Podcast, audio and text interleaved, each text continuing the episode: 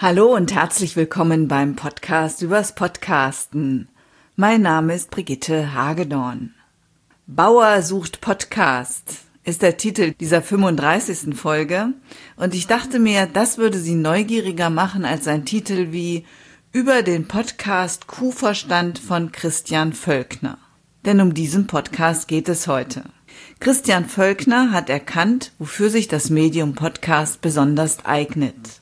Im Kuhverstand Podcast wendet sich Christian an eine radiohörende Zielgruppe.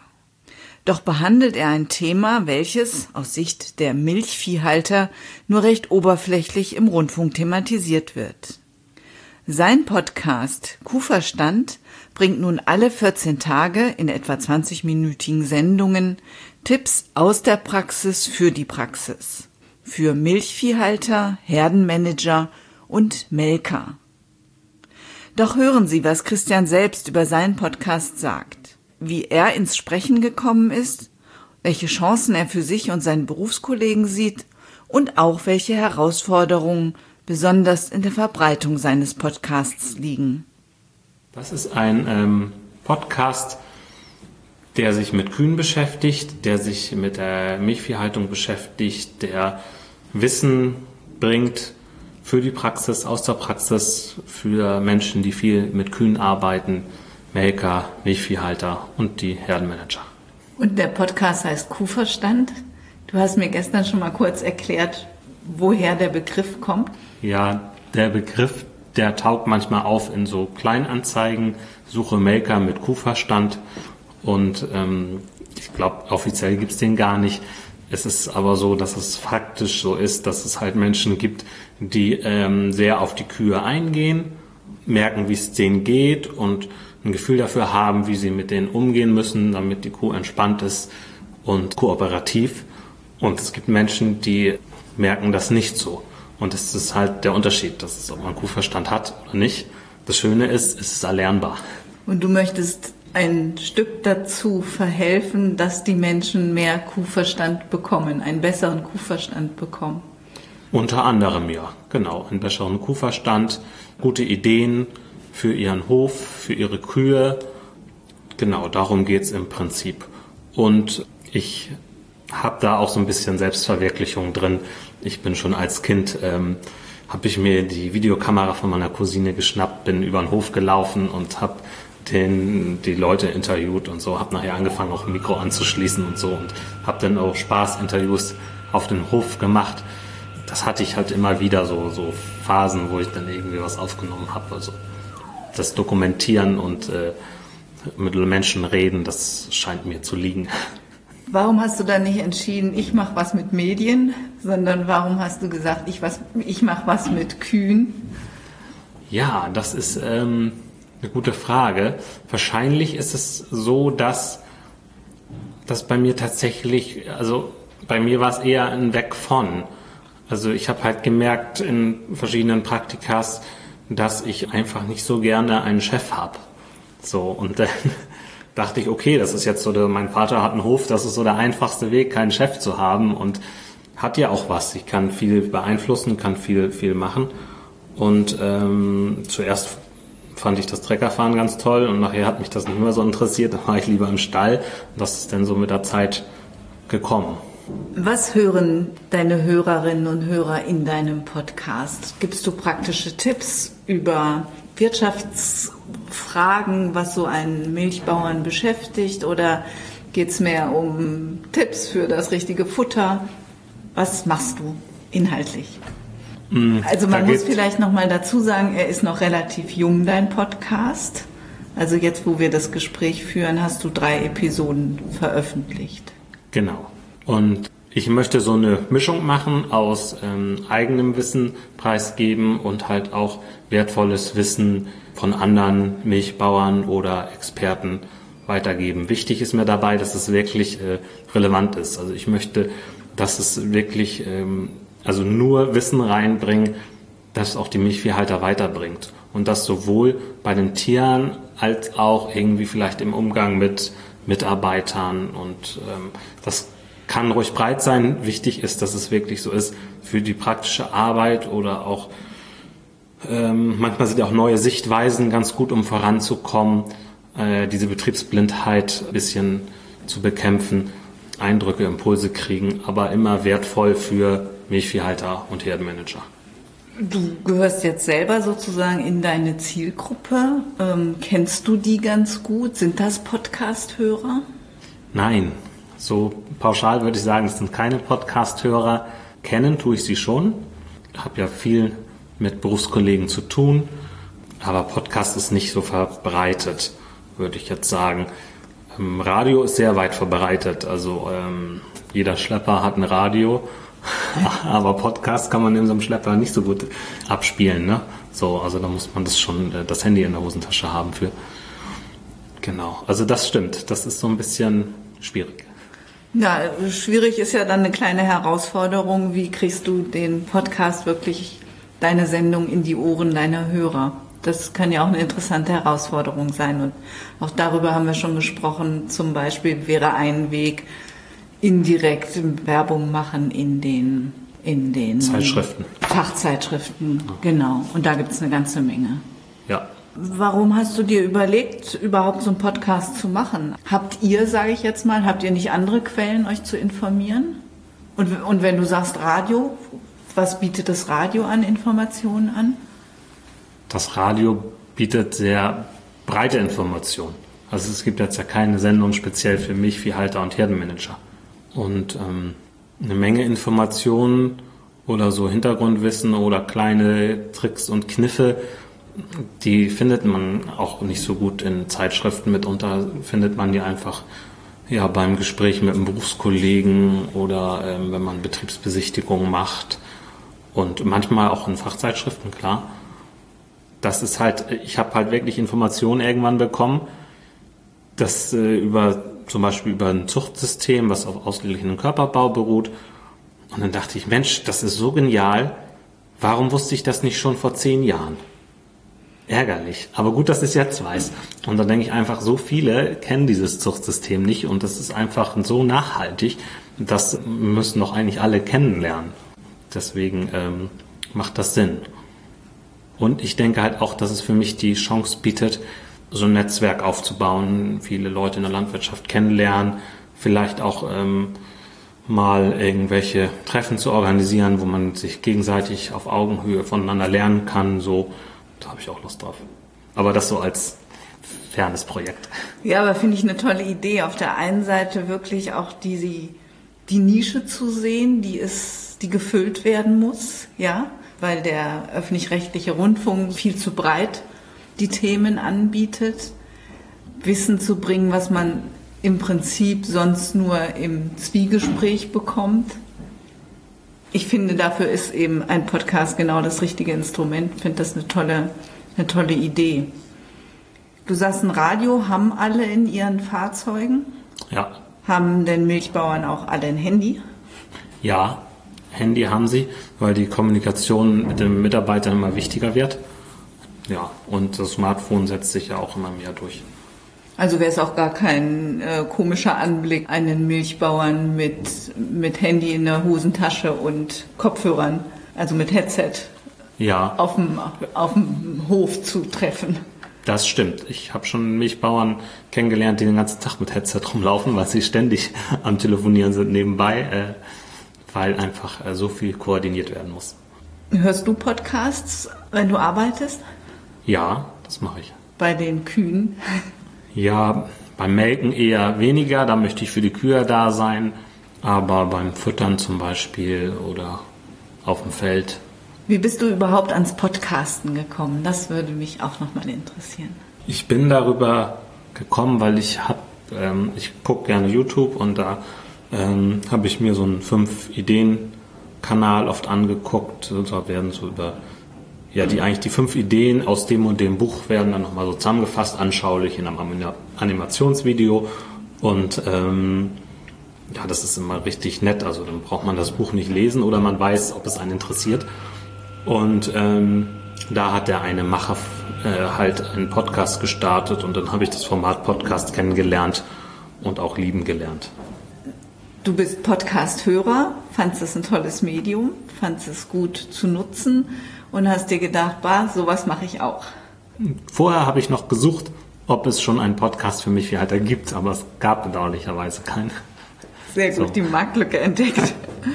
Ja.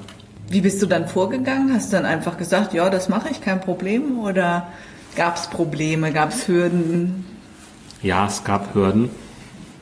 Äh, Als erstes habe ich mir überlegt, auch wie der heißen soll, worum es eigentlich gehen soll, wer meine Zielgruppe ist. Und dann habe ich gedacht, nee, also Verbraucher jetzt eher nicht so, sondern wirklich die Milchviehhalter und Herdenmanager. Und ähm, habe dann etwas nachgedacht und habe mir den Kuhverstand.de gesichert. Ja, dann da gab es viele Hürden. Erstmal den Audiorekorder musste ich mir besorgen, dann und die Internetseite aufsetzen. Da habe ich mir dann auch Hilfe geholt, einen, der mir die baut. Dann habe ich halt mal etwas Geld auf den Tisch gelegt, aber bin schneller vorangekommen.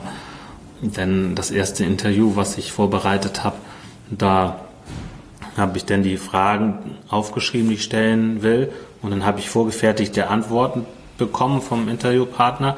Und dann dachte ich auch, hm, wenn ich das jetzt so mache, weiß ich nicht, ob das so gut ist. Und dann habe ich mich halt an ein, eine Podcasterin gewandt, die jetzt schon seit drei, vier Monaten ihren Podcast online hat und habe mit der geskypt und mich unterhalten. Und die sagte auch, oh, ähm, das wird zu steif, wenn ihr jetzt so beide einfach Fragen abliest und die Antworten darauf. Und dann der Charme ist ja, dass es praktisch ähm, ein Gespräch ist, wo die anderen so daneben stehen und mitlauschen.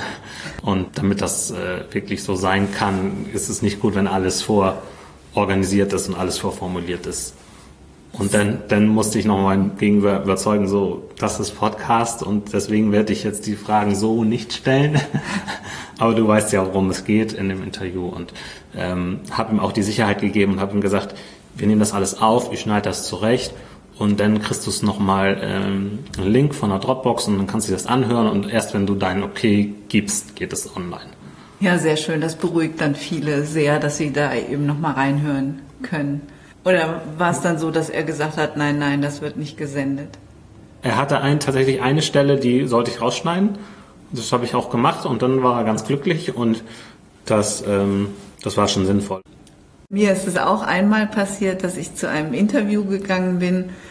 Ich hatte dem Interviewpartner die Fragen vorher geschickt und als ich dann dahin kam, saß er da mit einem Blatt Papier und hatte sich die Antworten wortwörtlich, also notiert. Ja. Und dann musste ich ihn echt bitten, das Blatt zur Seite zu legen, damit er die nicht einfach abliest, die Antworten. Ja, das ist nicht so schön. Deswegen gebe ich auch die kompletten Fragen selten, selten noch aus, sondern sage halt nur, worum es geht. ja. Und wie ist dein Produktionsablauf? Ich habe angefangen ähm, mit einer Mindmap, habe Kuhverstand in die Mitte geschrieben und alles drumherum, was mir einfällt. Und habe mir dann, als die Mindmap fertig war, äh, mir lauter weiße Blätter genommen und nochmal für jede Folge, die ich machen könnte, eine Überschrift und dann nochmal Stichpunkte dazu, was ich so dazu weiß, damit ich erstmal so einen kleinen Folgenkatalog habe. Ähm, und dann schreibe ich mir so ein kleines Skript. Und um reinzukommen, habe ich es auch so gemacht, dass ich erstmal jeden Tag eine Woche lang reingesprochen habe, als wenn ich eine Folge aufnehme, immer zu verschiedenen Themen, aber ohne Skript, einfach nur losgesprochen, um erstmal ins Sprechen zu kommen. Und habe mir die Folge aber erst 24 Stunden später angehört, um noch ein bisschen Abstand zu bekommen und es nicht gleich für schlecht zu erachten oder so, um einfach ins Sprechen zu kommen. Das war schon sehr hilfreich.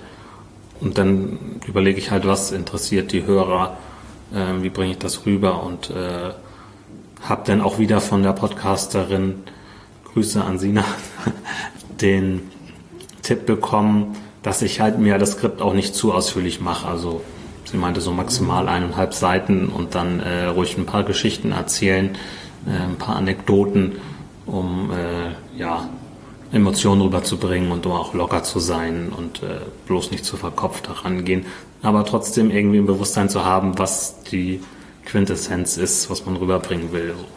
Ja, super. Genau das richtige Vorgehen, würde ich sagen. Und um auch so ein bisschen eine Struktur zu haben natürlich und sich nicht zu verlieren dann auch in den Details. Womit arbeitest du? Womit schneidest du? Ich schneide mit Hindenburg und dann habe ich diesen Podlove Player zum Hochladen. Und wenn du Interviews führst, würdest du die auch mit deinem Rekorder führen, so wie wir das jetzt machen im Prinzip? Ein Interview habe ich bisher geführt. Das habe ich über einen äh, Browser gemacht, über Zencaster. Das war schon ganz gut. Da braucht man auch die Dropbox für. Hat halt den Vorteil, auch bei schlechter Internetverbindung wird, erzielt man eine gute Qualität, weil die Audiospur bei jedem äh, auf dem Rechner aufgezeichnet wird und dann in Dropbox geladen wird. So braucht man sich halt nicht live treffen. Nachteil ist natürlich, äh, man hat auch nicht diesen Augenkontakt und weiß nicht, wann man dran ist mit Sprechen. Manchmal so, so wie wir das jetzt machen, das lerne ich jetzt ja gerade. also so möchte ich das auch nochmal können. Äh, da muss ich mich noch ein bisschen reinfuchsen, aber es scheint ja nicht so kompliziert zu sein. Nee, man stellt es dahin und redet los.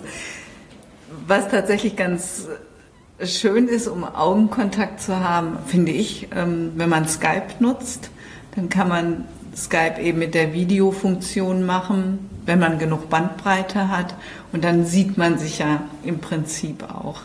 Das heißt, das Sprechen fällt einem leichter, weil man jemanden anspricht. Na gut, es passiert trotzdem, dass man sich mal ins Wort fällt, aber es passiert einem ja auch im richtigen Leben. Das ist dann vielleicht nicht so schlimm. Genau, ich finde den Gedanken schön auch zu sagen, ich möchte vielleicht so ein bisschen so ein Vorreiter sein, so ein bisschen eine Community bilden, in der man dann eben auch Erfahrungen austauscht. Erfahrungen auf Augenhöhe hast du gesagt. Das finde ich eine schöne Idee. Und dass du mit dem Namen Kuhverstand ja dann auch quasi zur Marke wirst. Ja, das ist tatsächlich das Ziel. Also ich wünsche mir, dass der Name Christian Völkner mit äh, Kuhverstand in Verbindung gebracht wird, dass das dass man weiß, okay, das gehört zusammen. Ja, ich sehe halt riesige Chancen äh, in dem Medium Internet. Und ich möchte mir die irgendwie erschließen und von diesen Chancen profitieren. Und ich möchte auch, dass andere davon profitieren. Denn ähm, zum Beispiel, ähm, wenn ich so an äh, Vermarktung denke, sind ja auch gerade viele Landwirte angewiesen auf ihre Vermarktungspartner und dann sind das relativ wenige Vermarktungspartner ähm, und sie können gar nicht so richtig äh, nicht auf Augenhöhe mit den Vermarktungspartnern reden. Und wenn man jetzt zum Beispiel etwas online vermarktet, dann hat man die Möglichkeit, die ganze Welt zu erreichen und das von seinem Stallbüro aus quasi. so. Und ich denke, da sind einfach riesige Chancen, die noch genutzt werden können. Und äh, deswegen interessiert mich dieser äh, Online-Bereich auch, wie da eigentlich Geld verdient wird es gibt so viele, also Reichweite ist ja auch so ein Stichwort, das ist auch einfach eine Währung.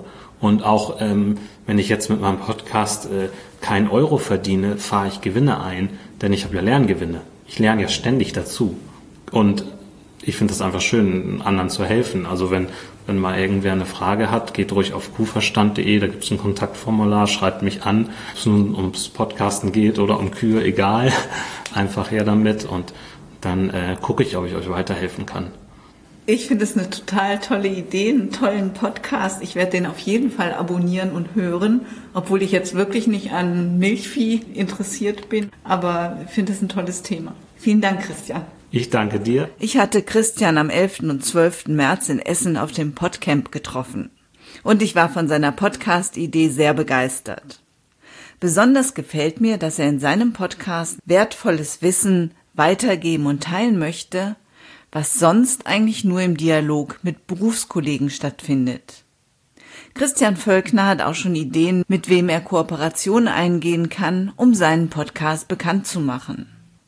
Denn das scheint mir bei einer Zielgruppe, die eher keine Podcasts hört, die besondere Herausforderung zu sein. Und hier gilt wie immer, trommeln dort, wo die Zielgruppe ist. Und ich trommele jetzt auch nochmal. Zwei, maximal drei Teilnehmer können in der kommenden Woche am 28.03.2017 noch bei meinem Tagesworkshop in Berlin dazu stoßen. Hier heißt es dann wieder, finden Sie Gehör bei Ihren Kunden. Wir besprechen alle Schritte, die Sie zu Ihrem eigenen Podcast führen. Sie können sich am Mikro ausprobieren und erste Erfahrungen mit dem Audioschnitt sammeln. Der Workshop findet im Rahmen der Workshops der Gabal Regionalgruppe Berlin-Brandenburg statt und kostet sie nicht mal 100 Euro. Hierzu finden Sie den Link gabal-berlin.de in den Show Notes und natürlich auch den Link zum Kuhverstand Podcast kuhverstand.de. Für die nächste Folge habe ich mit der Profilberaterin Katrin Fehlau gesprochen.